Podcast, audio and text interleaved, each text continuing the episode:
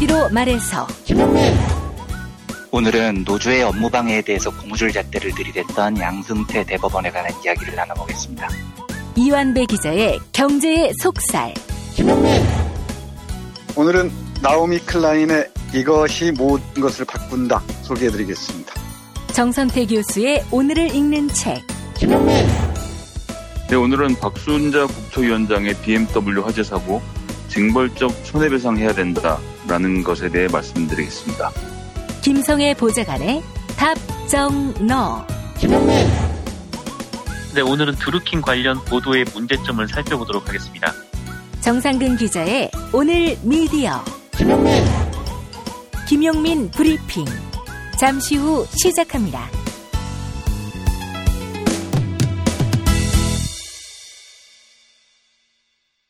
경애하는 영도자 김용민 동지께서는 시계는 하나 장만해야겠는데 너무 비싼 건 좀 그렇고 문프 시계면 더없이 좋겠지만 구하기 쉽지 않아 낙담하지만 그렇다고 남들 다 차고 다니는 흔한 것들은 싫어하는 인민들을 위하여 미니멀한 디자인의 스위스의 정밀한 무브먼트, 다이아몬드 커팅된 사파이어 크리스탈 글래스와 이탈리아의 우수한 full grain 가죽 밴드, 거기에 독일 포르츠하임의 견고한 메탈 밴드까지 가미한 스웨덴베르크 watch 판매를 허락하시었다. 심플하면서도 high quality의 시계, 흔하지 않은 나만의 시계, AS 걱정 없는 품질 보증의 스웨덴베르크 손목 시계를 해외 직구보다 저렴하게 구매하는 방법은 김용민닷컴, 김용민닷컴. 아니 양키 말이 오늘 왜 이렇게 많아? 어? 젠장할.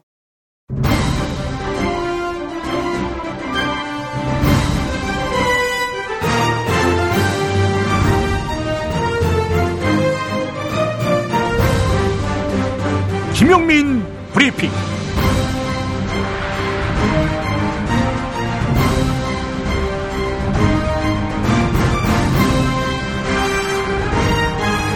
(2018년 8월 7일) 화요일입니다.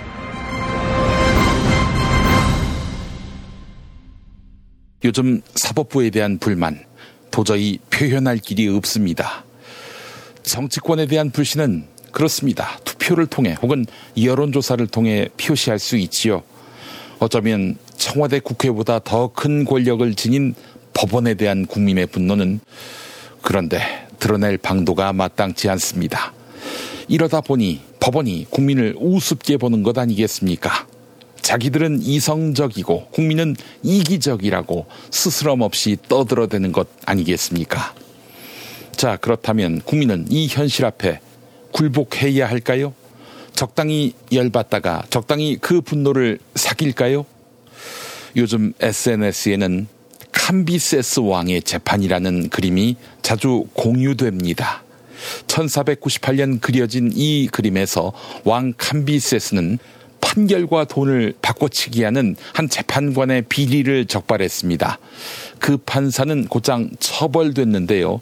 알몸 상태에서 산채로 살갗을 벗기는 처벌이었습니다. 그렇게 해서 벗긴 살가죽은 재판관 의자에 씌웠습니다. 이 나라 법관들은 알아야 합니다. 대한민국의 국민은 왕의 목을 친 국민이라는 사실을요. 나쁜 판사라도 법관이라는 이유로 면책해줄 그런 우습게 볼 국민이 아니라는 점을요. 프랑스 혁명은 바스티유 감옥 습격이 도화선이 됐다고 하지요. 감옥 습격은 사법부를 정면으로 부정하는 것입니다. 어떻게 이 무엄한 감옥 습격은 역사의 단죄를 받았을까요? 아닙니다. 그 행동은 혁명으로 기념되고 있습니다. 법관을 심판하는 것은 쉽지 않으나 심판한다면 가장 가혹한 방법으로 가장 잔인하게 치리될 것임을 알아야 합니다. 주권자인 국민을 무시한 헌법과 법률은 없습니다.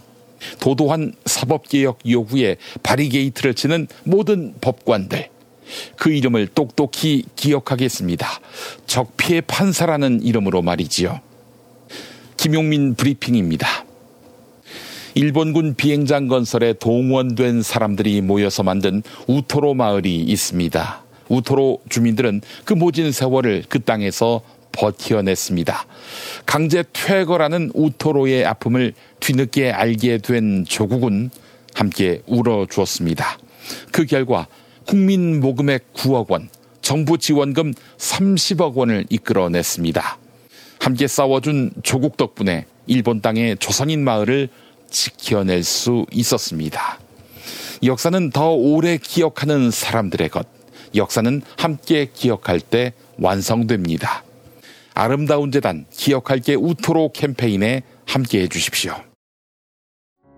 우리가 살아온 우토로 마을에는 태평양 전쟁 당시 군 비행장 건설을 위해 강제 동원된 조선인들의 아픈 역사가 있습니다. 역사는 더 오래 기억하는 사람들의 것. 역사는 결국 함께 기억할 때 완성됩니다. 우토로 평화기념관 건립을 위해 당신의 참여가 필요합니다. 기억할게 우토로 캠페인 아름다운 재단 운전자를 위한 꿀팁 7천원 운전자 보험 카페 알고 계세요? 교통사고가 나면 형사합의금, 벌금, 변호사 비용 이거 자동차 보험에서는 보장 못해요. 운전자 상해까지도 책임져 드리는 7천원 운전자 보험 카페. 버스, 택시, 트럭 등 영업용 차량 운전자를 위한 12,500원 운전자 보험 카페도 있습니다. 실손, 부모님 건강, 자녀 보험도 안내해 드립니다. 02849-9730 연중 무휴라 언제든 02849-9730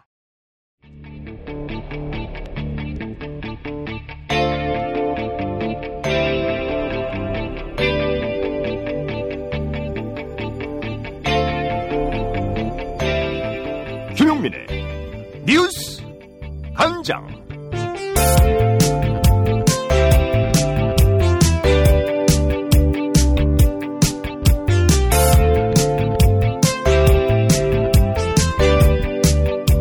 현재 중학교 3학년 학생들이 치를 2022학년도 대학 입학 전형에 대해 대입제도 개편 공론화위원회가 단일안을 선정하지 못했습니다.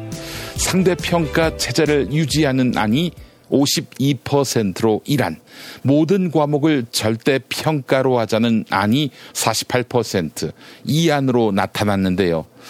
교육단체 사교육 걱정 없는 세상의 송인수 대표는 사실상 시민들이 절대 평가에 손을 들어주었다고 봐야 한다. 이렇게 진단했습니다. KBS 일라디오 최강욱의 최강시사에 출연한 송인수 사교육 걱정 없는 세상 대표의 발언 들어보시죠. 그 가장 중요한 것은 이 상대평가와 절대평가 그 부분에서 수기 과정에 참여한 국민들 중에서 48%가 예. 당장 2022학년도 대입 시부터 전 과목 절대평가를 도입해다 좋다는 의견이 48%나 됐다는 얘기니까요. 네. 정부의 관련 교육 정책들이 다 수능 절대평가를 전제로 해야 돌아가는 어떤 상황 음. 속에서 어, 국민들의 의견이 이 정도 됐으면 전 과목 절대 평가를 도입하면서 네. 만약에 그렇지 않더라도 적어도 수학 정도의 과목만큼이라도 절대 평가로 전환해서 아이들에게 부담을 줄이는 정책을 빨리 결정해야 된다. 저희는 그렇게 보고 있습니다. 그러니까 네, 그런데 그 차이가 4% 정도에 불과하거든요. 네. 그러니까 시민평가단 490명이 국민들 전체 의사의 차이를 대변했다라고 보기 어렵다는 겁니다. 아, 예. 다시 말해서 이렇게 시민 숙려제를 같은 방식으로 시행하면서 여러 정보를 주고 투표를 하게 하면 예. 또 다른 이 팀 490명을 모아서 이 결과값을 얻어내면 예. 이 결과가 뒤집어질 수 있는 가능성이 높다. 예. 그러니 예. 에, 통계적으로는 유의미한 차이가 없어서 예, 예. 1위, 2위가 무의미하다. 이렇게 이제 이번에 에, 정부가 발표한 것입니다. 예. 그 하여튼 어쨌든 현재 중3 학생들이 치를 2022학년도 대입 개편안은 정시 확대 그리고 수능 상대평가 유지 이렇게 가닥이 잡힌 걸로 정리를 할 수 있겠습니까? 글쎄요, 그렇지 않죠. 아하, 왜냐하면 원래 여기에 그렇군요. 온 분들 490명은 처음부터 네. 수능 상대평가와 정시 확대를 지지하는 사람들을 다수로 해서 구성한 겁니다. 아, 네. 약한 7대 3 정도로 상대평가를 지지하는 사람들이 많았다고 저희는 보고 있고요. 정부가 네. 이 에, 저기 그 데이터를 내놔야 되는데 그런데 이제 가만히 이제 이분들이 490명이 와서 2박 3일 동안 이야기를 듣다 보니까 음.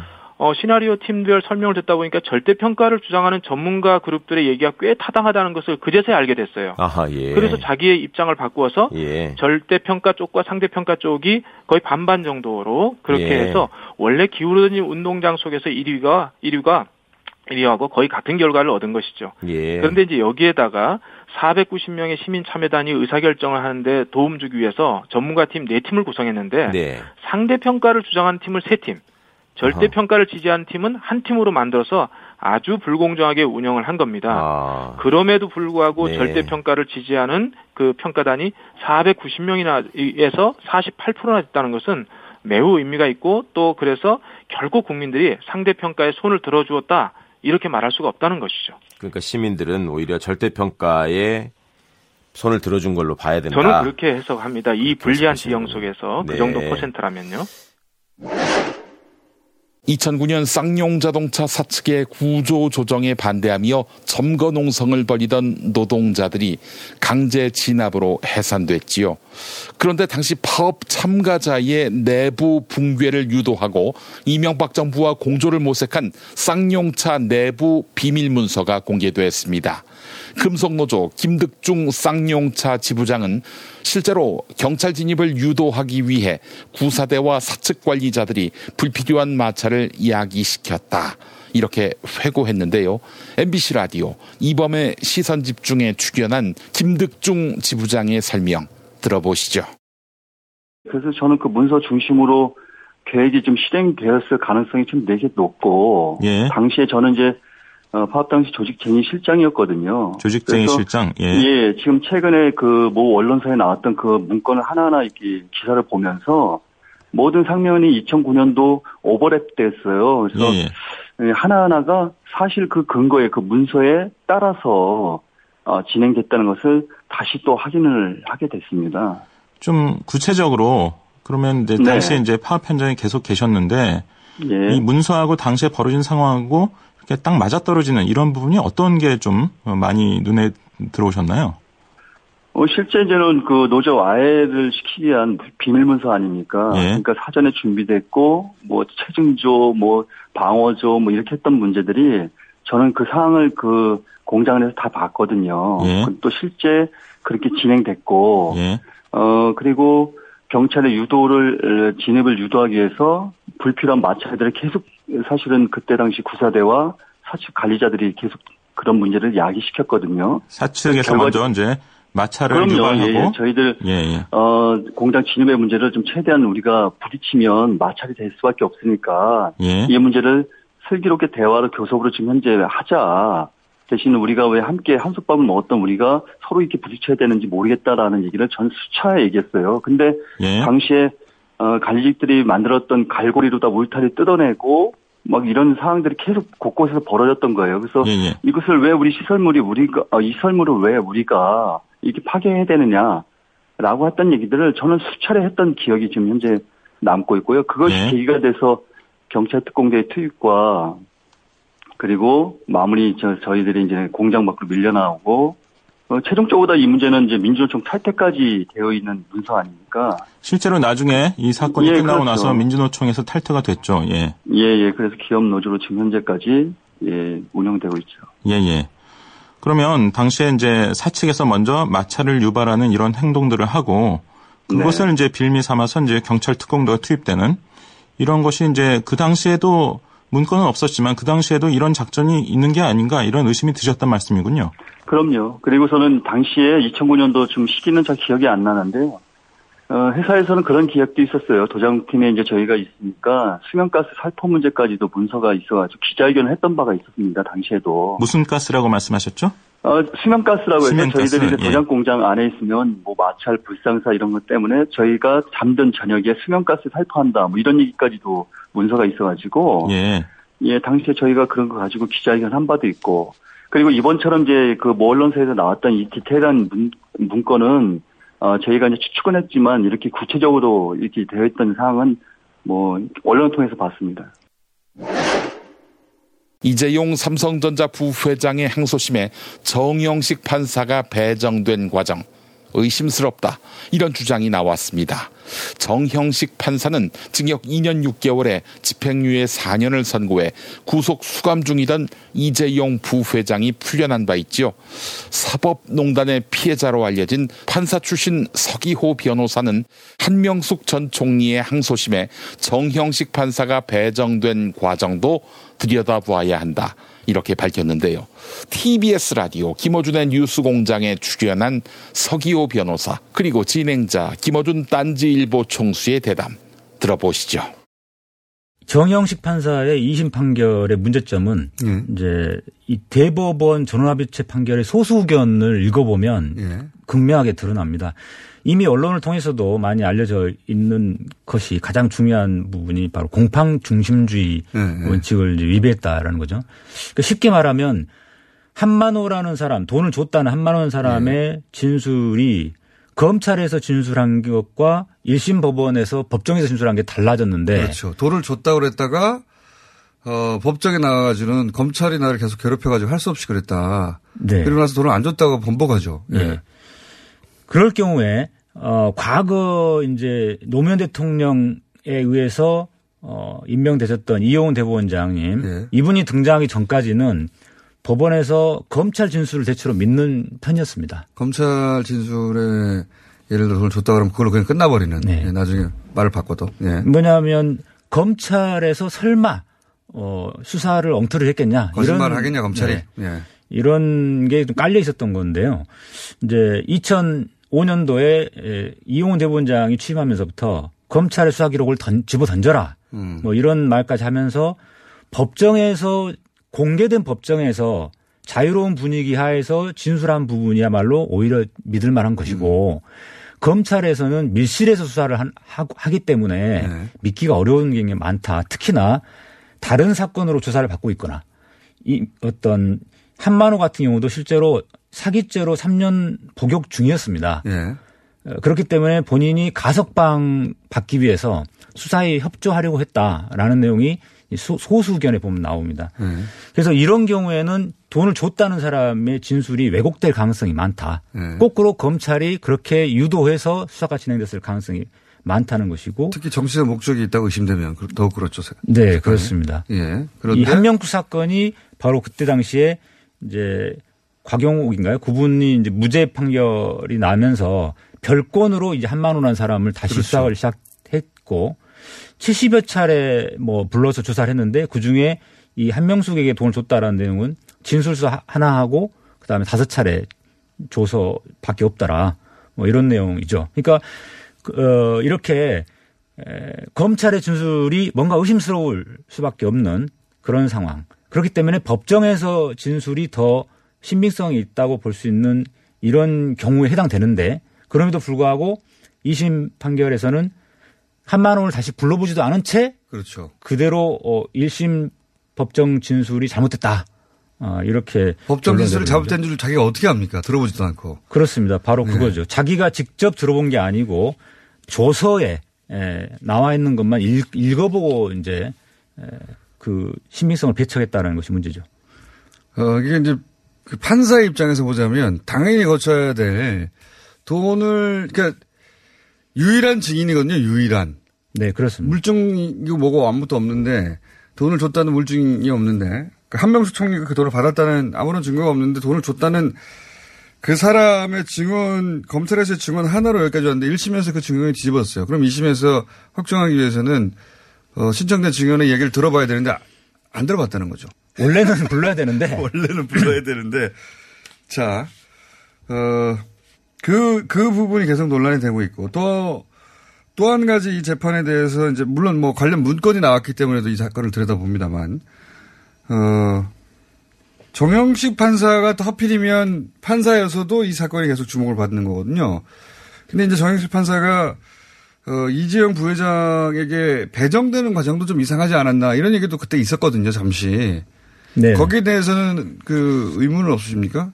의문은 있는데 이게 정영식 판, 그러니까 이 건이 기억해 보시면 최순실, 어, 최순실 씨하고 아버지가 관련이 있다 해가지고 당시 어, 판사가 교체되지 않습니까? 네. 예, 기억해 보시면 교체되는데 그 아버지하고 관련이 있다는 그 당시 그 담당 판사가 이정 1심 재판의 담당 판사가 그 부친이 최순실 씨하고 연관되어 있다는 이야기가 이 자리에서 나왔어요. 안민석 의원에서 제기됐었던 건데 그래서 교체되죠. 교체되는데 정영식 판사가 원래 이렇게 소위 뺑뺑이라고 하는 전자배당이 돼야 되는데 그렇게 그렇게 제대로 되는지 안 되는지 잘 모르겠다는 거 아닙니까? 그죠? 이 부분은 내부에서 네. 법원 내부의 판사들 중에 누가 이렇게 좀 양심 선언이 필요한 것 같습니다. 진실은 반드시 밝혀진다고. 무엇이 진실입니까? 대통령이라고 하는 지위를 진실을 밝히지 않는 데에 역이용해서. 아프니까 팩트다. 사법농단 의혹의 핵심 인물 임종헌 전 법원행정처 차장의 별명이 마타할리라고 전해집니다. 모든 것을 도맡아 한다. 이런 의미라고 하는데요. MBC는 법원행정처 고위급 판사들이 사법농단의 파장을 임종헌 전 차장선에서 꼬리 자르기 하려 했다. 이렇게 보도했습니다. 대책회의를 통해서 파장이 윗선으로 번지는 걸 막으려 했다는 건데요. 실제로 검찰이 수차례에 압수수색 영장을 청구했지만 법원은 번번이 기각하고 임종헌 전 차장 그리고 외교부에 대해서만 영장을 발부했지요. 이에 따라 특별 재판부를 대안으로 도입해야 한다. 이런 목소리에 힘이 실리고 있습니다. 특검과 유사한 특별 재판부 설치를 위해 법안 발의를 준비하고 있는 더불어민주당 박주민 의원의 설명 들어보시죠. 법원이 과연 자기에 대해서 들어오는 여러 수사라든지 이런 것들에 제대로 협력할 것인가 그렇지 않을 것이다라고 우려를 했었는데 실제 그런 모습이 보여지고 있는 것입니다. 수사의 독립성을 보장하기 위해 특별검사 제도가 있는 것처럼 중립적인 특별재판부와 특별영장전담 법관을 만들자 이런 이야기인데요. 영장 발부는 특별영장 전담 법관이 하고 본안 심리도 특별재판부가 맡아야 재판의 공정성이 담보된다. 이런 주장입니다. 이에 MBN이 특별재판부 도입 가능 여부를 따져봤는데요.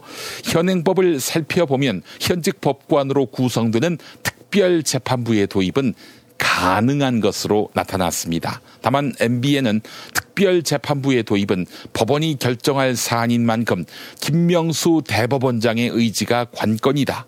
이렇게 설명합니다. 그런데 대법원의 반응이 시큰둥하지요. 그래서 정치권에서 특별 법안을 발의하려는 것인데요. 박주민 의원은 이승만 정부 시절 반민 특위와 관련해 특별 재판부를 설치한 전례가 있다. 이렇게 강조했습니다. 광복 직후 친일 법관들이 재판하는 것을 믿지 못하겠다며 반민족 행위 특별조사위원회가 특별재판부를 구성했던 것입니다. 박주민 의원 이르면 이번 주 특별재판부 도입을 위한 특별법을 발의할 예정입니다. 지금까지 아프니까 팩트다였습니다. 골반 잡자 바로 잡자 바디로직 허리 통증 바로 잡자 바디로직 몸매 교정 바로 잡자 바디로직 자세가 좋아지는 골반 교정 타이즈 바디로직 검색창에 골반 교정 바디로직 삐딱한 남성 골반 허리에도 역시 바디로직입니다. 바디로직의 효과를 못 느끼셨다면 100% 환불해드립니다. 자세한 환불 조건은 홈페이지를 참조하세요. 아, 중고차죠? 네. 그런데 이 차 진짜 있는 거 맞죠? 정말 이 가격에 살 수 있는 거죠? 아이, 그럼요. 빨리 오시면 됩니다. 여러분 이거 다 거짓말하는 걸 아시죠? 아시죠? 아시죠? 더 이상 속지 마세요. 허위 매물에서 우리의 가족과 이웃을 지키는 더불어 중고차. 직영 정비소를 운영하여 더욱더 믿음이 가는 더불어 중고차. 카카오톡 검색창에 더불어 중고차를 검색하시거나 1661-3363, 1661-3363으로 전화 주세요. 충남 금산의 넓은 인삼밭. 정성농장을 일군 농부아버지 이정열 씨. 자연은 노력한 만큼 내어준다. 그 자연의 마음을 알기에 정성 농장을 더불어 일구는 아들 이성규 씨도 아버지에게 배운 것처럼 정직하고 또 성실하게 정성 농장 홍삼은 인삼 재배부터 가공 판매까지 모두 책임지고 있습니다. 그래서 대한민국 1등 품질을 자부합니다. 검색창에 정성 농장 홍삼을 검색해 주세요. 정성 농장 홍삼. 전화 문의는 010-9754-6972.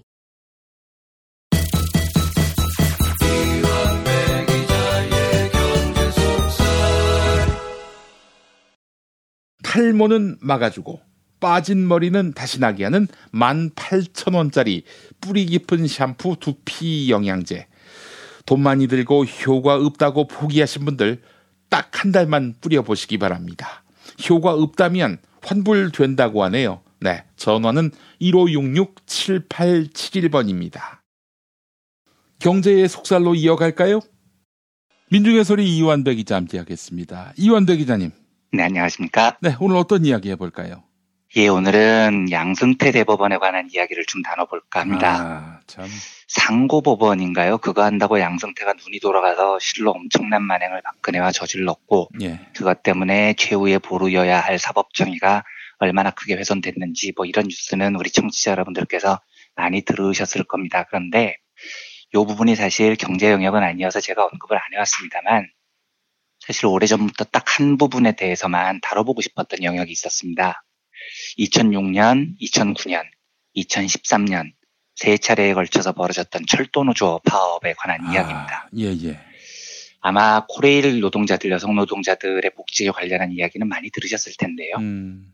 철도노조 파업에 대한 이야기가 양승태 사법농단과 관련이 있다는 이야기는 많이 안 전해지는 것 같았어요. 그래서 오늘은 그 이야기를 나눠보려고 합니다. 제가 법은 잘 모르지만 당시의 사법부 판단을 보면서 와, 뭐 이런 진짜 개떡 같은 판결이 다 있나 라고 정말로 어이없어 했던 판결이기도 했습니다. 음. 오늘 말씀드릴 주제는 업무 방해죄라는 겁니다. 원래 업무 방해죄의 정의가 이렇습니다. 업무 방해죄란 허위의 사실을 유포하거나 위계 또는 위력으로서 사람의 업무를 방해함으로써 성립하는 범죄 이렇게 정의가 돼 있어요. 근데 이걸 파업에 적용을 하면요.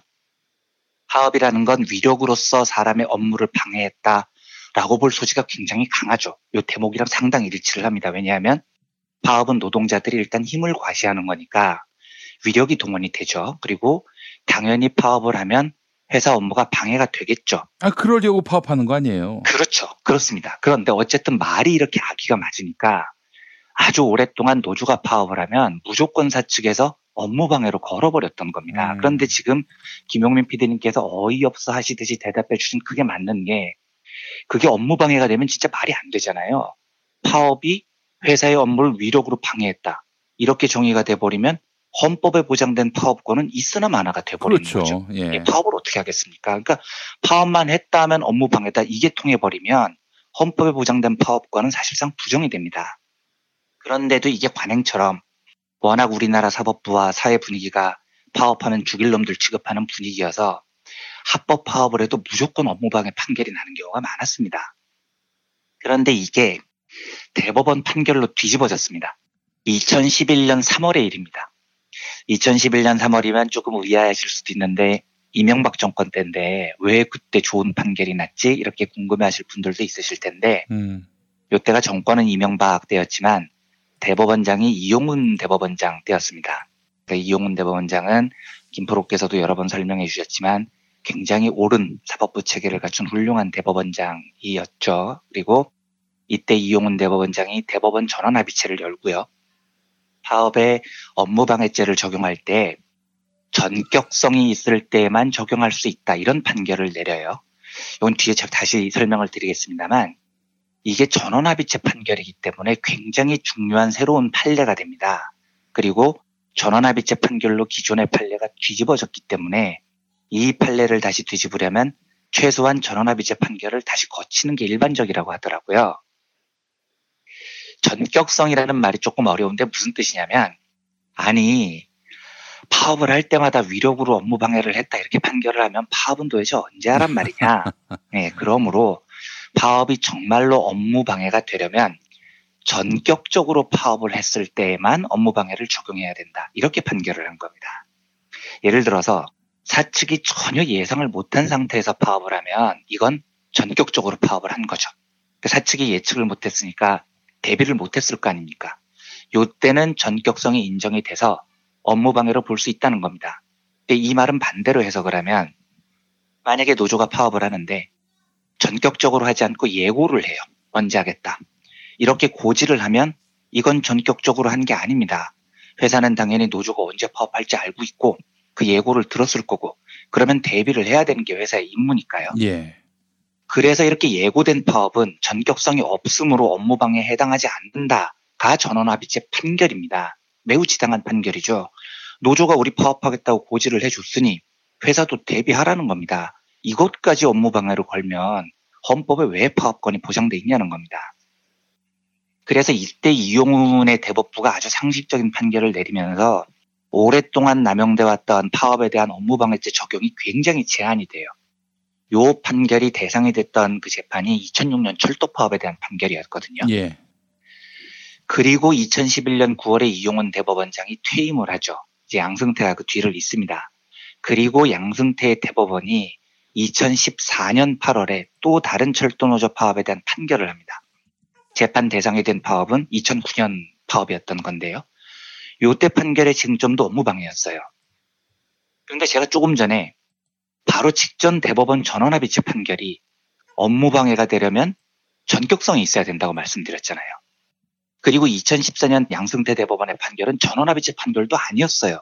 그러면 판례를 뒤집으면 안 됩니다. 기존 판례를 따라야 되는 거였죠. 재판 대상이 됐던 2009년 파업이 왜 일어났냐면 이명박이 대통령이 되자마자 공공기업 민영화한다고 별지랄을 다 했습니다. 그러면서 이때 철도 선진화 계획인가 뭐 이런 걸 발표를 해요. 그런데 선진화가 다른 게 아니고 인원 감축하겠다는 거였습니다. 음. 그러면 철도 노조가 인원 감축에다가 철도 민영화에 포석을 깐 이 방안을 어떻게 받아들이겠습니까? 이건 무조건 파업을 해야 되는 겁니다. 철도 노조가 노조라면은요. 음. 그래서 파업에 돌입을 합니다. 그리고 이 파업 때 당연히 예고를 했어요. 사측에 대비할 시간을 충분히 줬습니다. 이러면 당연히 전격성이 없는 거죠. 이 경우에는 업무방해를 적용해서는 안 됩니다. 이게 직전 전원합의체 판결로 이루어진 판례라고요. 음. 그래서 당연히 1심, 2심에서 모두 업무방해죄에 대해서 무죄가 선고됩니다. 당시 무죄 판결을 보면 2011년 대법원의 판례를 근거로 철도 노조가 여러 차례 경고한 뒤 파업에 돌입했기 때문에 전격성이 없는 파업으로 판단해 무죄를 선고한다가 1, 2심 판결의 공통된 요지였어요. 예. 당연한 판결이죠. 그런데 이게 상고심에서 뒤집어집니다. 음. 대법원이 업무방해에 대해서 유죄 판결을 내리는데 판결을 뒤집는 이유가 진짜 엽기적이었습니다. 뭐냐? 철도의 업무 특성상 노조가 아무리 파업을 여러 번 예고했다고 하더라도 그래서 파업 일정이 다 알려졌다고 하더라도 사측이 예측을 못했다면 그건 전격적인 거다. 그래서 업무방해 유죄다. 이렇게 판결을 합니다. 무슨 그런 말도 안 되는 얘기가 있어요? 그러니까요. 그 제가 보다가 이게 뭔 개소리야? 아무리 봐도 이해가 안 되는 거예요. 그러니까 노조가 예고를 했는데 사측이 못 알아들었으면 노조 잘못이라는 이야기거든요. 이걸 좀 쉽게 이야기를 해보죠. 노조가 우리 일주일 뒤에 파업해요. 혹은 10일 뒤에 파업해요. 준비하세요. 하고 알려줬어요. 근데 회사가 아유 난 모르겠어요. 우린 대비 못해요. 이렇게 배를 쨌습니다. 예. 이러면 노조가 전격적으로 파업을 했다는 거예요. 그래서 이때 사측 태도가 뭐였냐면 노조가 파업하는 거 알았어요? 네, 알았습니다. 하고 답을 해요. 노조가 예고하는 거 다 접수했어요? 네, 접수했습니다. 이렇게 대답을 해요. 그러면 파업에 대비했어요? 아니요, 못했어요. 이러는 겁니다. 음. 또왜 못했어요? 라고 물어보면 노조가 전격적으로 파업을 해서 대비를 못했습니다. 이러는 거예요. 무슨 그런 소리가 있어? 예. 조금 전에 노조가 파업한다고 다 알려줬다면서요. 네, 알려줬습니다. 그런데 왜 대비를 못했어요? 노조가 너무 전격적으로 파업해서 대비를 못했습니다. 아니, 잠깐만요. 노조가 알려줬다며. 예, 다 알려줬습니다. 아니, 근데 왜 대비를 못했냐고요? 노조가 전격적으로 파업을 해서 대비를 못했습니다. 이러고 자빠졌던 겁니다. 노조 입장에서 보면 환장할 일이잖아요. 음. 그런데 이 말도 안 되는 논리를 양승태 대법원이 그대로 채택을 해요. 야. 1, 2심을 뒤집어 버립니다. 노조가 아무리 성실하게 파업 일정을 예고를 해도 회사가 못 알아들었으면 노조 잘못이라는 겁니다. 아니, 회사가 멍청한 게 왜 노조 잘못입니까? 멍청한 놈 잘못이죠. 근데 이 판결이 이루어진 시기를 잠깐 기억해 주십시오. 이 말도 안 되는 판결이 나온 게 2014년 8월입니다. 그리고요, 2017년 2월에 양승태 대법원이 다시 한번 철도 파업에 대한 판결을 합니다. 작년 겨울이죠. 요 판결은 2013년에 겨울에 이뤄졌던 유명한 철도노조 파업에 대한 대법원 상고심 판결이었어요. 아마 2013년 겨울 파업은 저희 브리핑 청취자분들이시라면 기억을 하시는 분들도 있으실 수 있을 것 같아요. 왜냐하면 당시 코레일이 그 수서발 고속철도 자회사, SRT라는 거죠.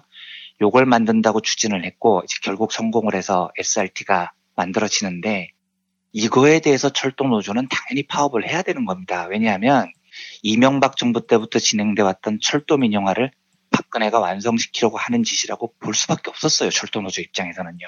이걸 보고 철도노조가 파업을 안 하면 말이 안 되는 겁니다. 그래서 당연히 파업을 했죠. 파업 절차도 2009년 파업하고 완벽하게 동일했습니다. 똑같은 과정으로 예고를 했고 똑같은 절차를 밟아서 파업을 했어요. 그리고 이 파업을 많은 분들이 기억하신다면 당시 철도노조 지도부가 있었던 장소가 서울 정동 민주노총 사무실이었기 때문일 겁니다. 이 정동 사무실 건물이 경향신문 4호기에 있었거든요. 그래서 이때 경찰이 철도노조 지도부 점거한다고 경향신문 4호로 그냥 밀고 들어와서 경향신문 유리창 박살내고 뭐 기자들 출입 제한하고 쑥대밭을 만든 적이 있습니다. 경향신문도 엄청나게 항의를 했죠.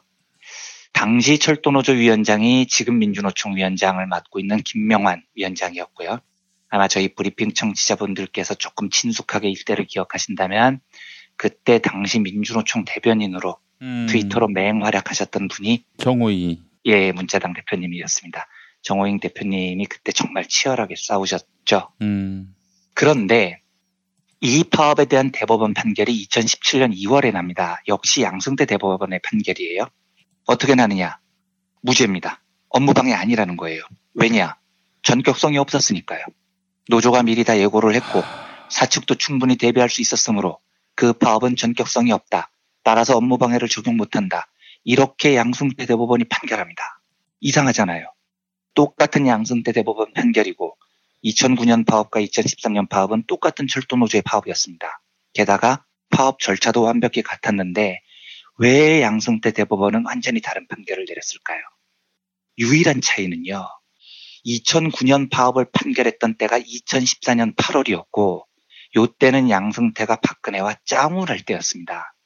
2013년 파업에 대한 판결을 내렸을 때는 2017년 2월이었고 이때는 박근혜 탄핵 소추안이 국회에서 가결된 이후 즉 촛불 집회가 한창이었고 헌재의 박근혜 탄핵 직전까지 왔을 때입니다. 딱 그 차이 하나였다고요. 다시 시기를 한번 더 따져보겠습니다. 양승태 대법원이 말도 안 되는 판결, 그러니까 아무리 노조가 알려줘도 멍청한 회사가 못 알아들으면 그건 전격적으로 파업이 이루어진 것이므로 업무방해다. 이런 개소리를 판결이랍시고 한 때가 2014년 8월인데요. 이때가 언제냐?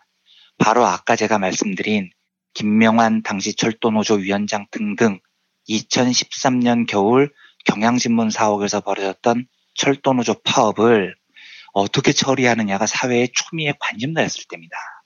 그러니까 박근혜는 이때 철도노조와 민주노총을 정말 아작을 내고 싶어 했어요. 저 민주노총 새끼들, 철도노조 새끼들 다 죽여버리고 싶어 이랬을 거잖아요. 그런데 만약 요 시기에 대법원이 에이 그러시면 안 되죠. 대법원 판례가 저런 파업은 업무방해로 취급하면 안 돼요. 전격성이 없잖아요. 이렇게 대법원이 판결을 내렸다면 박근혜가 얼마나 곤란했겠어요. 얼마나 화가 났겠습니까. 그런데 이때 양승태가 박근혜에게 잘 보이기 위해서 저 말도 안 되는 판결을 내렸다 는 게 제 추정이에요. 음. 그놈의 상고법원 때문에 민주노총 철도노조 박살내기 위해서 2014년 8월에 없던 전격성도 만들어낸 거라는 겁니다. 이 추정이 이상합니까? 이 추정이 아니라면 박근혜가 서슬 18월 때에는 없는 전격성도 만들어냈던 양승태 대법원이 박근혜가 국회에서 탄핵되고 끈딱 떨어지는 순간에 바로 정상으로 돌아오는 이유를 어떻게 설명을 하겠습니까?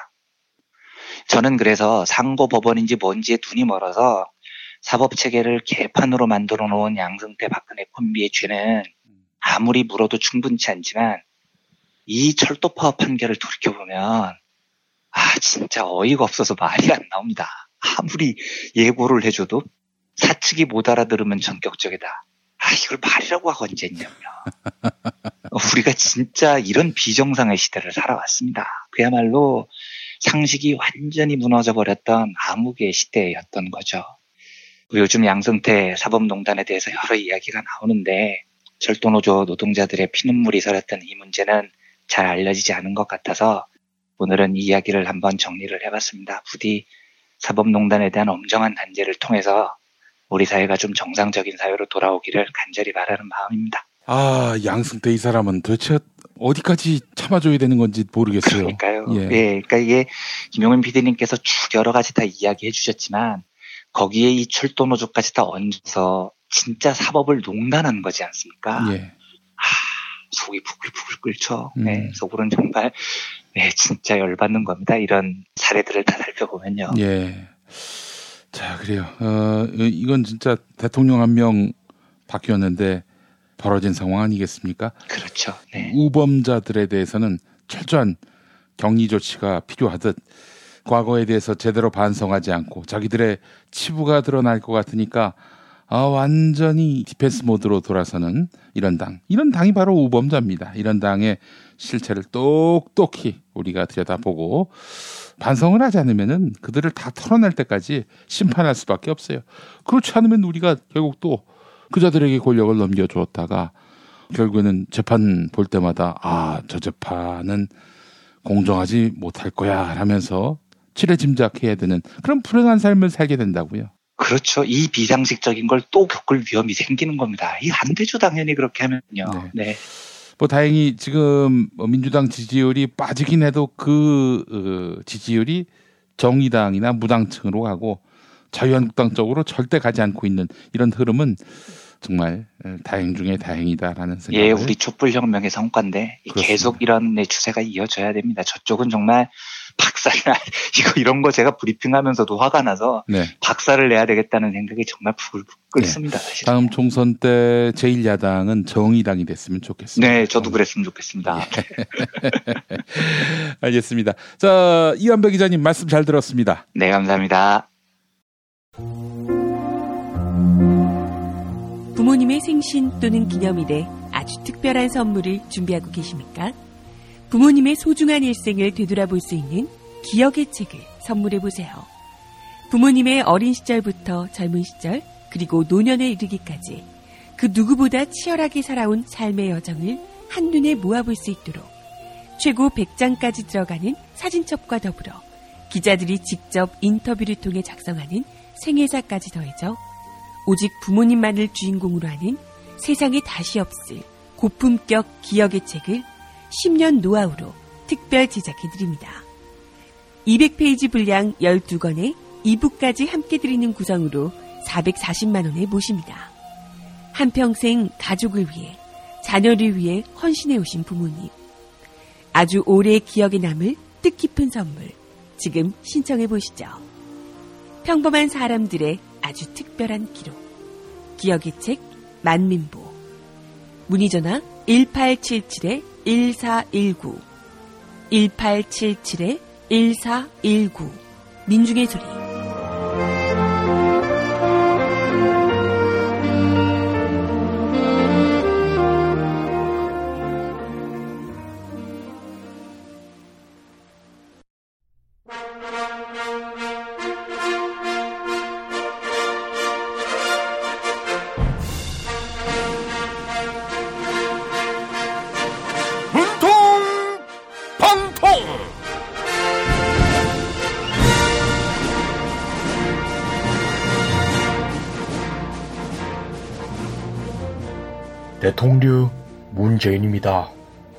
김기춘 전 대통령 비서실장이 석방됐다고 하지요. 어제 새벽 김기춘 전 비서실장의 귀갓길은 아수라장이 됐다고 해요. 김기춘 전 실장의 편지 읽어볼까요? 문재인 대통령님, 김기춘입니다. 562일 동안의 수감을 마치고 드디어 석방됐습니다. 집으로 가는 길은 멀고도 험했습니다. 시민단체 회원들이 차량 앞 유리를 깨고 욕지거리를 했습니다. 그러나 저를 응원해준 보수단체 회원들 덕분에 힘을 얻었습니다. 아이고, 김기춘 전 실장. 차 안에서 40분 동안이나 시민들에게 욕을 먹었다면서요? 김기춘 전 실장을 향한 시민들의 분노가 얼마나 큰지 알 수 있었습니다. 네?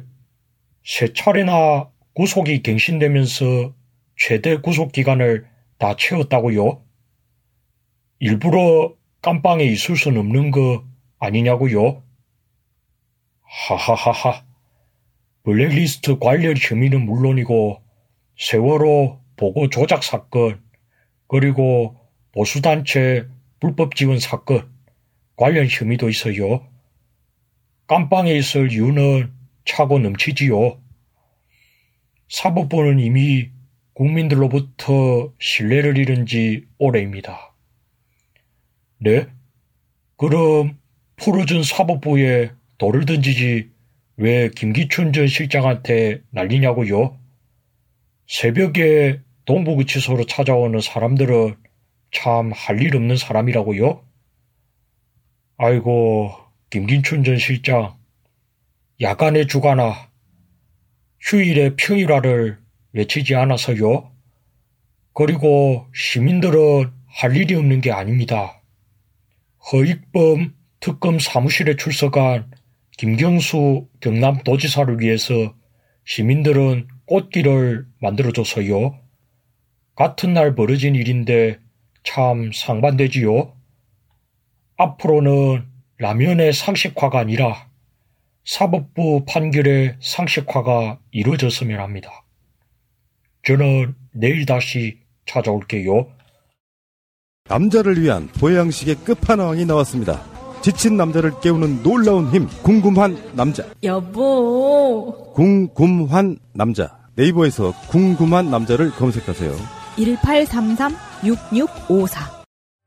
탈모인가 예비 탈모 여러분, 저희 제품 꼭 쓰세요. 그 고통을 알기에 최대한 싸게 팝니다. 이제 탈모약 소속 괜찮다고요? 같이 쓰면 부작용 없이 두 배 효과입니다. 이미 모발이식 했다고요? 그럼 더 싸게 오래 유지해야죠. 아직 젊고 두피도 반짝거리지 않는다면 100% 뿌리 깊은 샴푸 두피 영양제 1566-7871 판촉물이나 단체 선물이 필요할 때 이왕이면 우리 편 회사 네피아를 찾아주세요. 인터넷 검색창에 네피아를 치시거나 032-519-4800으로 전화주시면 친절하게 상담해드립니다. 그런데 상품은 뭔가요? 네피아를 가서 고르세요. 3만 가지가 넘는 물품이 있어요. 다이어트를 위한 꿀팁.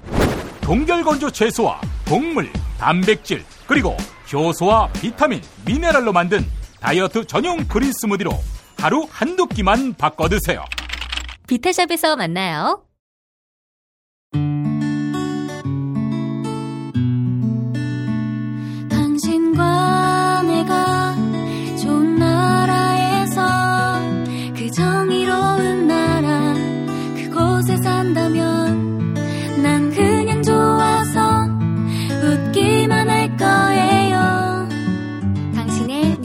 보좌관 김용민 브리핑 대한민국 뉴스 브리핑의 선두주자 김용민 브리핑 계속해서 오늘의 날씨를 전해드립니다. 날씨를 전해드리겠습니다. 오늘은 가을이 시작된다는 절기 입추인데요. 입추에도 무더위는 계속됩니다.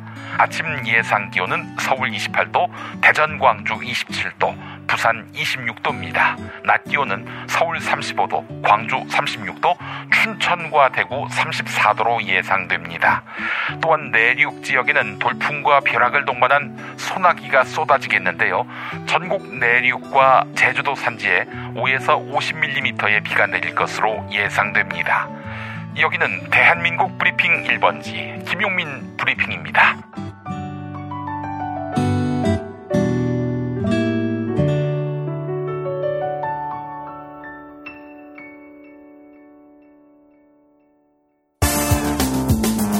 오늘을 읽는 책 문학평론가인 국민대학교 국문학과 정선태 교수와 함께합니다. 국민대학교 한국어문학부 국어국문전공 정선태 교수님 함께하겠습니다. 교수님. 네, 안녕하세요. 네, 교수님. 오늘 어떤 작품 소개해 주시겠습니까? 네, 어제는 비에 대해서 잠깐 얘기를 했었는데요. 어, 세상에 아침에 서울에 비가 왔습니다. 네, 저도 예언적 능력이 조금씩 생겨나는 것 같습니다. 이제는 뭐 추위에 대한 작품을 소개해 주시면 어떨까 싶네요. 눈에 대해서는 내일 잠깐 말씀드리겠습니다. 아, 알겠습니다, 교수님. 오늘 어떤 작품 소개해 주시는 겁니까? 네, 오늘은 나오미 클라인이라는 그 캐나다 출신의 저널리스트이면서 시민 운동가입니다. 우리 한국에서는 쇼크 도트린이라는 책으로 잘 알려져 있습니다. 네. 재난 자본주의 개념을 구체화한 책인데요. 이 자본가들은 재난을 즐기는 경향이 있죠. 또는 재난을 촉발하기도 하고요. 자신의 이윤을 극대화할 수 있다면 이런 재난들이야 자본가들에게 축복으로 다가오기도 하는 것 같습니다. 재난 자본주의라는 개념을 구체화한 쇼크 독트린과 함께 오늘 소개해드릴 이것이 모든 것을 바꾼다는 기후 변화를 주제로 한 환경학의 고전으로 자리 잡아가는 것 같습니다. 아. 환경학의 고전은 뭐니 뭐니 해도 1962년에 간행된 레이첼 칼슨의 침묵의 봄을 예로 들 수 있는데요. 아, 이 침묵의 봄에 비견할 정도로 뛰어난 책이라고들 합니다. 예. 나오미 클라인의 이, 이것이 모든 것을 바꾼다. 에서 그 이것이 무엇인지는 마지막 부분에 말씀드리도록 하고요. 이 책의 핵심은 기후 문제의 근본 원인은 탄소가 아니라 자본주의다. 자본주의. 네. 그러니까 자본주의가 바뀌지 않으면 기후 문제를 해결할 수 없다는 거죠. 아하. 우리가 지금 겪고 있는 폭염, 재난이라고 규정하는 상황에까지 이르렀지 않습니까? 예. 많은 사람들이 온열 질환을 앓고 있고 뭐 40명 가까운 사람들이 폭염으로 사망했다고 합니다. 물론 1994년의 폭염 아련히 기억하시는 분들이 있을지 모르지만은 그 폭염에 미치지는 뭐 못한다고들 하지만 재작년 2016년에 이어서 올해 이렇게 폭염이 장기간 지속되는 걸 보면은 그 주기가 짧아지고 있는 것 같아요. 뿐만 아니라 이게 한국에만 그치는 게 아니고 일본이나 캐나다 전 세계적으로 폭염이 인류를 강타하고 있는 것 같습니다. 음. 어, 얼마 전에 짤막한 그 뉴스가 하나 있었어요. 저희 동네 옆에 흐르는 개천이 있는데 탄천에서 이 물고기가 떼죽음을 했다는 거예요. 근데 그 사인을 조사해 보니까 수온이 2도 정도 올라가서 물고기들이 견디지 못하고 집단 폐사했다는 겁니다. 뭐 피해 수가 방류됐다든지 그런 게 아니었군요. 네, 그런 게 아니고 수온 문제였다고 얘기하는 것 같아요. 예. 물의 온도가 2도 정도 오르는 게 무슨 큰 변화를 몰고 오겠느냐 하지만 물고기들에게는 중요한 환경 변화죠. 사실 우리도 가장 정교한 장치인 우리의 몸을 예로 한번 들어보면 금방 알 수 있을 것 같습니다. 우리가 36.5도가 체온이라고 하잖아요. 여기서 1도나 2도만 올라도 고열 때문에 견딜 수가 없습니다. 음. 근데 이 물에 적응하는 적정 수온에 적응하는 물고기들에게 수온이 1, 2도 오른다는 것은 그야말로 재앙인 것 같습니다. 그리고 바닷물의 그 수온도 만만치가 않은 속도로 가파르게 오르고 있다고 하죠. 이게 아주 무시무시한 재앙의 하나의 사인이 아닌가 싶습니다. 음, 예. 이와 관련해서 나오미 클라인의 이 책을 보면은 이렇게 적혀 있어요. 그러니까 바다 거북을 예로 드는데 바다 거북은 정말 오랫동안 생존해 온 동물 아닙니까? 이 동물들이 온실 효과, 기온 상승 때문에 서서히 죽어가고 있다는 것입니다. 그 부분 잠깐 읽어보겠습니다. 바다 거북은 수천만 년 전에도 생존했고 공룡을 멸종시킨 소행성 충돌도 버티고 살아남은 종이지만 오늘날 큰 공경이 몰려 있다. 암컷이 알을 낳아 묻어두는 모래밭이 지나치게 뜨거워지고 있기 때문이다. 때로는 많은 알들이 아예 부화되지 못한 채 말라가고 부화되는 경우에도 알에서 나오는 것은 대부분 암컷이다. 특정한 종류의 산호 역시 기후와 관련한 재생산 위기에 직면했다. 수온이 섭씨 34도를 넘어서면 알은 성장을 멈춘다. 또한 먹이를 구하기도 어려워져 산호는 자신이 내뿜은 알과 정충을 다시 빨아들인다. 여기서 이 바다 거북과 산호의 예를 들었는데 수온이 1, 2도 그 임계점만 넘어서 버리면은 그야말로 재앙 수준으로 이 멸종 단계에 이른다는 것입니다. 음. 어디 뭐 바다 거북과 산호뿐이겠습니까? 금방 예로 들어드린 우리 주위의 개천에서도 이런 일이 벌어지고 있는데 말이죠. 예. 이런 재앙을 초래한 것이 무엇인가를 따져가는 게 바로 책의 큰 선입니다. 음. 그, 그 선을, 이 재앙을 이끄는 견인차 역할을 하는 게 바로 자본주의라는 거죠. 그리고 섭씨 2도 또는 4도 정도 오르면 어떤 일이 벌어지는지 세계은행 보고서를 인용한 부분이 있습니다. 그 부분 잠깐 보겠습니다. 예. 지구 온난화가 섭씨 2도에 도달하거나 이를 넘어서면 비선형적 생태 위험 요소를 건드릴 위험이 있다. 예컨대 서남극 대륙 빙하가 녹아내려 급격한 해수면 상승이 일어나거나 아마존 밀림에서 대규모 고사가 진행되어 생태계와 강, 농업, 에너지 생산, 생활에 막대한 타격을 입힐 수 있다. 이렇게 되면 21세기의 지구 온난화는 더욱 극심해지고 모든 대륙이 충격에 시달릴 것이다. 라고 얘기합니다. 예. 그리고 이 섭씨 4도가 뜨거워지면은 세계는 그야말로 대재앙 상태에 이른다고 얘기합니다. 4도뿐인데. 네, 그렇죠. 잠깐만 볼게요. 아무리 낙관적인 시나리오를 따르더라도 그 모습은 처참할 것이다. 기온이 섭씨 4도나 상승하면 2100년에는 해수면이 1m, 어쩌면 2m까지 상승할 것이고 그 다음 세기에도 추가적인 해수면 상승이 일어날 것이다. 몰디브와 투발루 같은 몇몇 나라들이 물에 잠기고 에콰도르와 브라질 그리고 미국 북동부와 캘리포니아, 남아시아와 동남아시아의 해안 지역 상당 부분 침수될 것이다.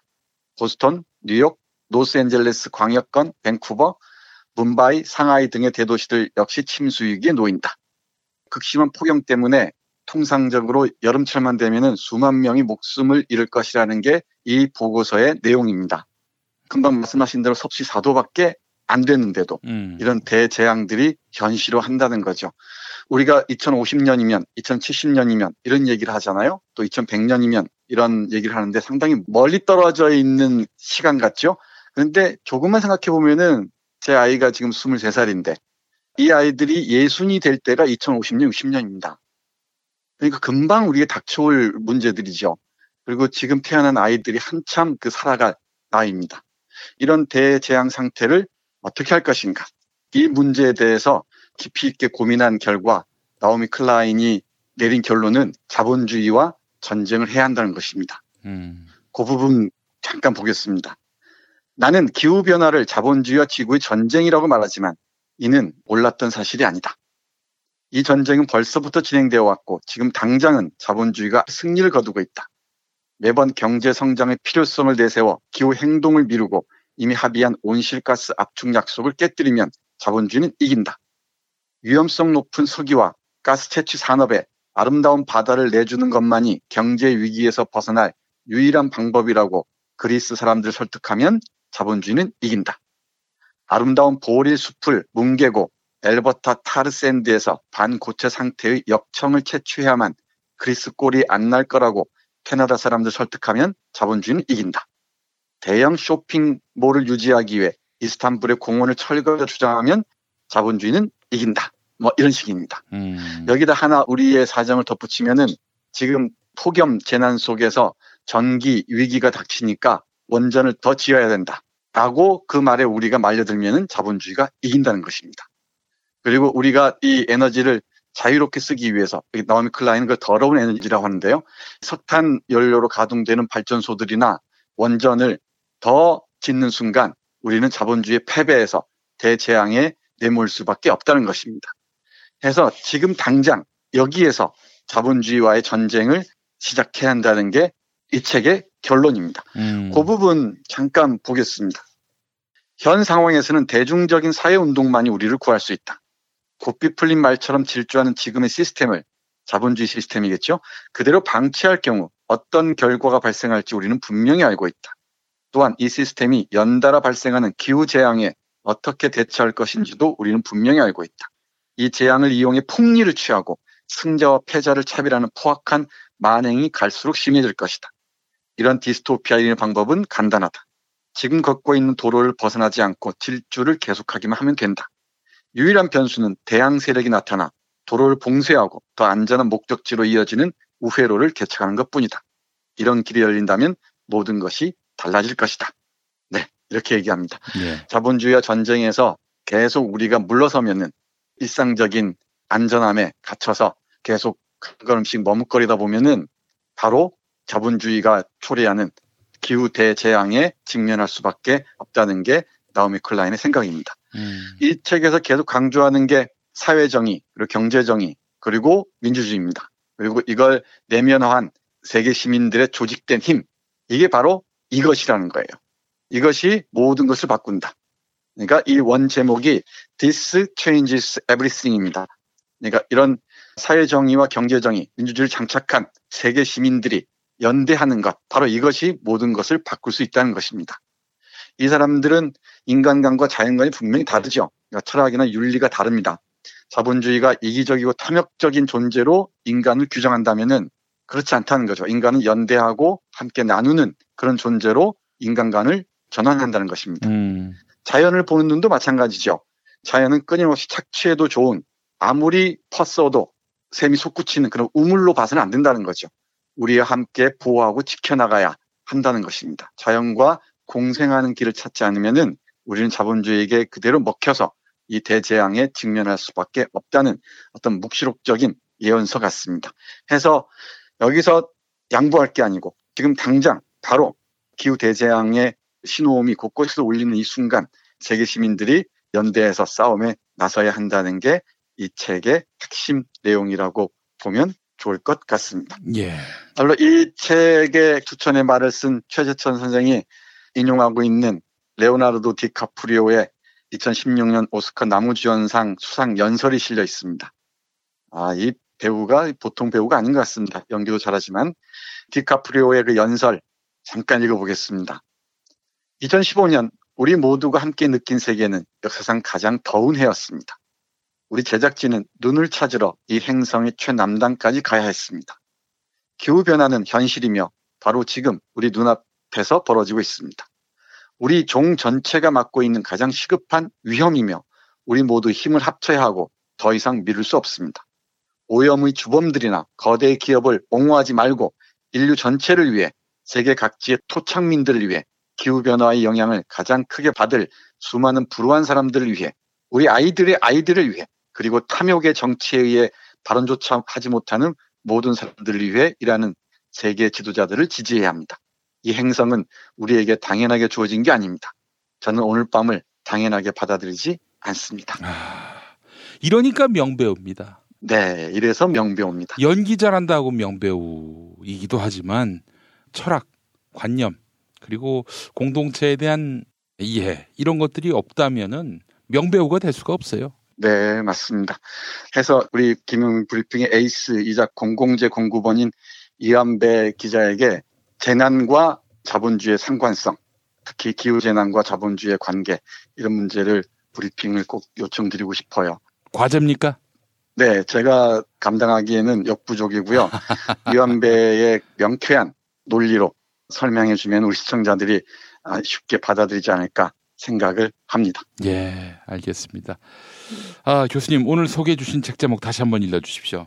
나오미 클라인의 이것이 모든 것을 바꾼다. 부제가 자본주의 대 기후입니다. 네, 이것이 모든 것을 다 바꾼다. 예.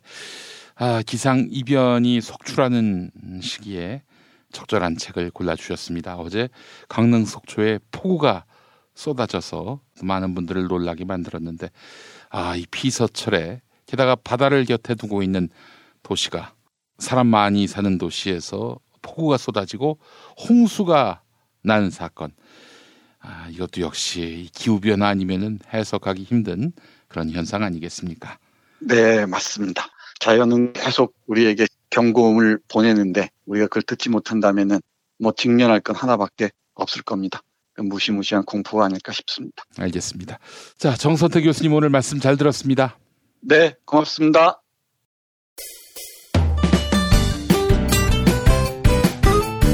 뉴스 포렌 메리로 계속됩니다. 김용민 트위터 계정에서 매일 설문조사가 진행되고 있는데요. 김경수 경남도지사가 드루킹 댓글 여론조작 의혹을 수사 중인 허익범 특별검사팀에 출석했는데요.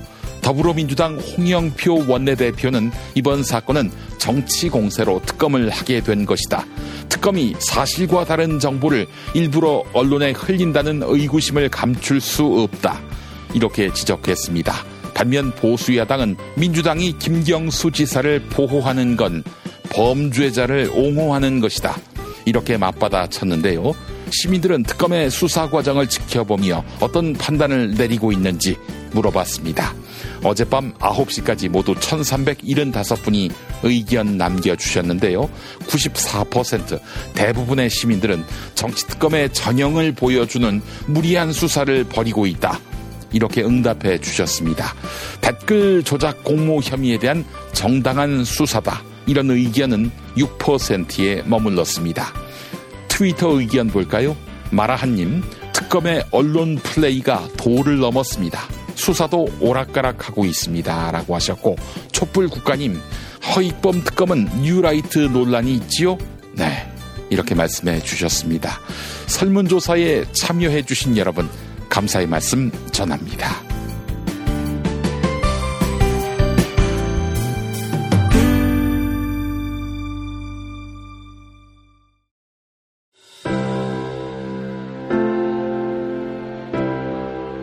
이전에 상상할 수도 없었던 새로운 국면이 조선 대지의 지축을 움직이고 있습니다. 이 민족의 역사가 제 궤도에 올라서서 달리게 시작한다고 하는 느낌이군요. 문익환이 가르쳤고 도울이 배웠던 학교 한신대학교 신학대학원 꿈을 현실로 살아간 선구자를 양성하는 한신신학은 촛불혁명과 한반도 종전선언 이후의 세상을 준비하고 있습니다. 한신신학을 통해 세계의 신학을 깊이 연구하고 더 나아가 시대의 예언자의 길을 걷고자 하는 모든 분들을 환영합니다. 이 새 시대는 문익환 씨의 힘으로 열리는 것이 아니라 바로 여기 모인 여러분들의 힘으로 열리는 거예요. 한신대학교 신학대학원 홈페이지나 02-2125-0108로 문의하실 수 있습니다.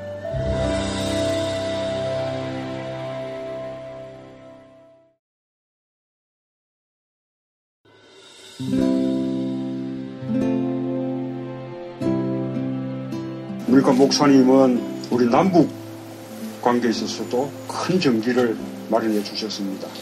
늦봄 문익한 목사 탄생 100주년. 민주화와 통일운동을 위해 11년 4개월간 옥고를 마다하지 않은 행동하는 양심. 오늘 우리가 누리고 있는 이 민주주의 또 문익한 목사님 우리 덕분이 아주 큽니다. 그가 24년 동안 살았던 서울 강북구 인수봉로 통일의 집이 6월 1일 문익한 통일의 집 박물관으로 거듭납니다.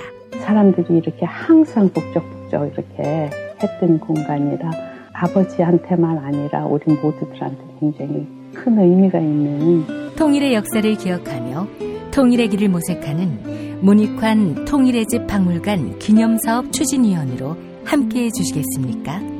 이건 단지 어떤 유가족들의 유산이 아니라 우리 시대가 가지고 있는 유산이기 때문에 자세한 안내는 포털 사이트에서 문익환 통일의 집을 입력해 주세요.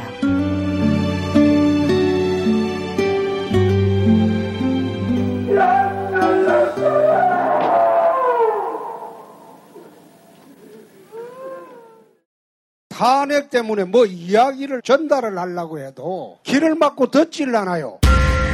해족 수준으로 쪼그라든 한국 보수. 회생의 길은 과연 있을까?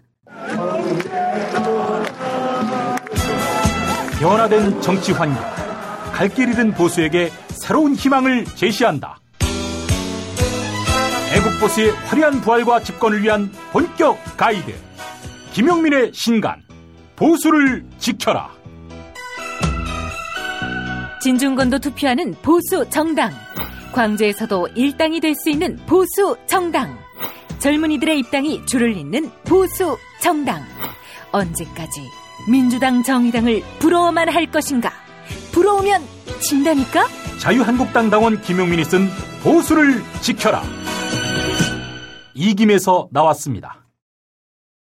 뉴스 듣기 능력 평가 정답 맞히신 분 소개해 드립니다. 어제 뉴스 듣기 능력 평가 문제는 차량 화재로 논란을 빚고 있는 독일 자동차 브랜드 이름 맞히는 거였는데 정답은 잘 아시죠? BMW였습니다. 자, 정답자 취조 반장님. 우리나라는 호구입니까? 이렇게 반문하셨습니다. 우리나라에 수입된 BMW만 이렇게 화제가 나니까 도저히 이해가 안 간다라는 말씀이겠죠. 나라는 돈가스님, 이완배 기자님 말씀에 완전 공감합니다. 사회가 상대적 박탈감을 조장하고 언론이 이를 돕고 있는 것이 아닌가 생각됩니다. 라고 하셨습니다. 자, closing 사연 당첨자는 레드헤어님입니다. 게시판에 이메일 남겨주시기 바라겠습니다. closing 사연 당첨자에게는 올인원 향수비노 헤이브로 올인원 파워바 보내드리겠습니다. 하나도 괜찮지 않습니다의 저자인 오찬호 씨의 가난한 사람답게 살기 이런 제목의 경향신문 칼럼 일부 소개합니다. 온 국민이 악기 하나쯤은 다룰 수 있는 세상을 꿈꾸었던 진보 정치인이 허망하게 우리 곁을 떠났다. 그는 죽기 직전까지 노동자 대변하는 사람인데 가증스럽게도 아내에겐 전용 운전기사가 있다는 나쁜 신문기사와 마주했다. 실제 그것이 사실이 아니라는 점보다 더 중요한 건 이 경악스러운 프레임이 곳곳에서 가난한 사람들을 얽매여 그 사람을 물질적이든 정신적이든 계속 가난한 상태로 머무르도록 한다는 것이다. 많은 사람들이 노회찬을 좋아한 이유도 추잡한 이미지 공작들 사이에서도 진보의 가치를 유쾌하게 전달했던 그의 입에서 진정한 행복을 상상할 수 있어서였다. 모차르트가 살던 시절도 아닌 2018년이라면 누구나 뮤지컬 관람을 할 수 있는 사회가 첼로를 연주할 줄 아는 그가 원한 세상이었을 것이다. 네, 1부 여기까지입니다. 들어주셔서 감사하고요. 2부도 많은 다운로드 바랍니다.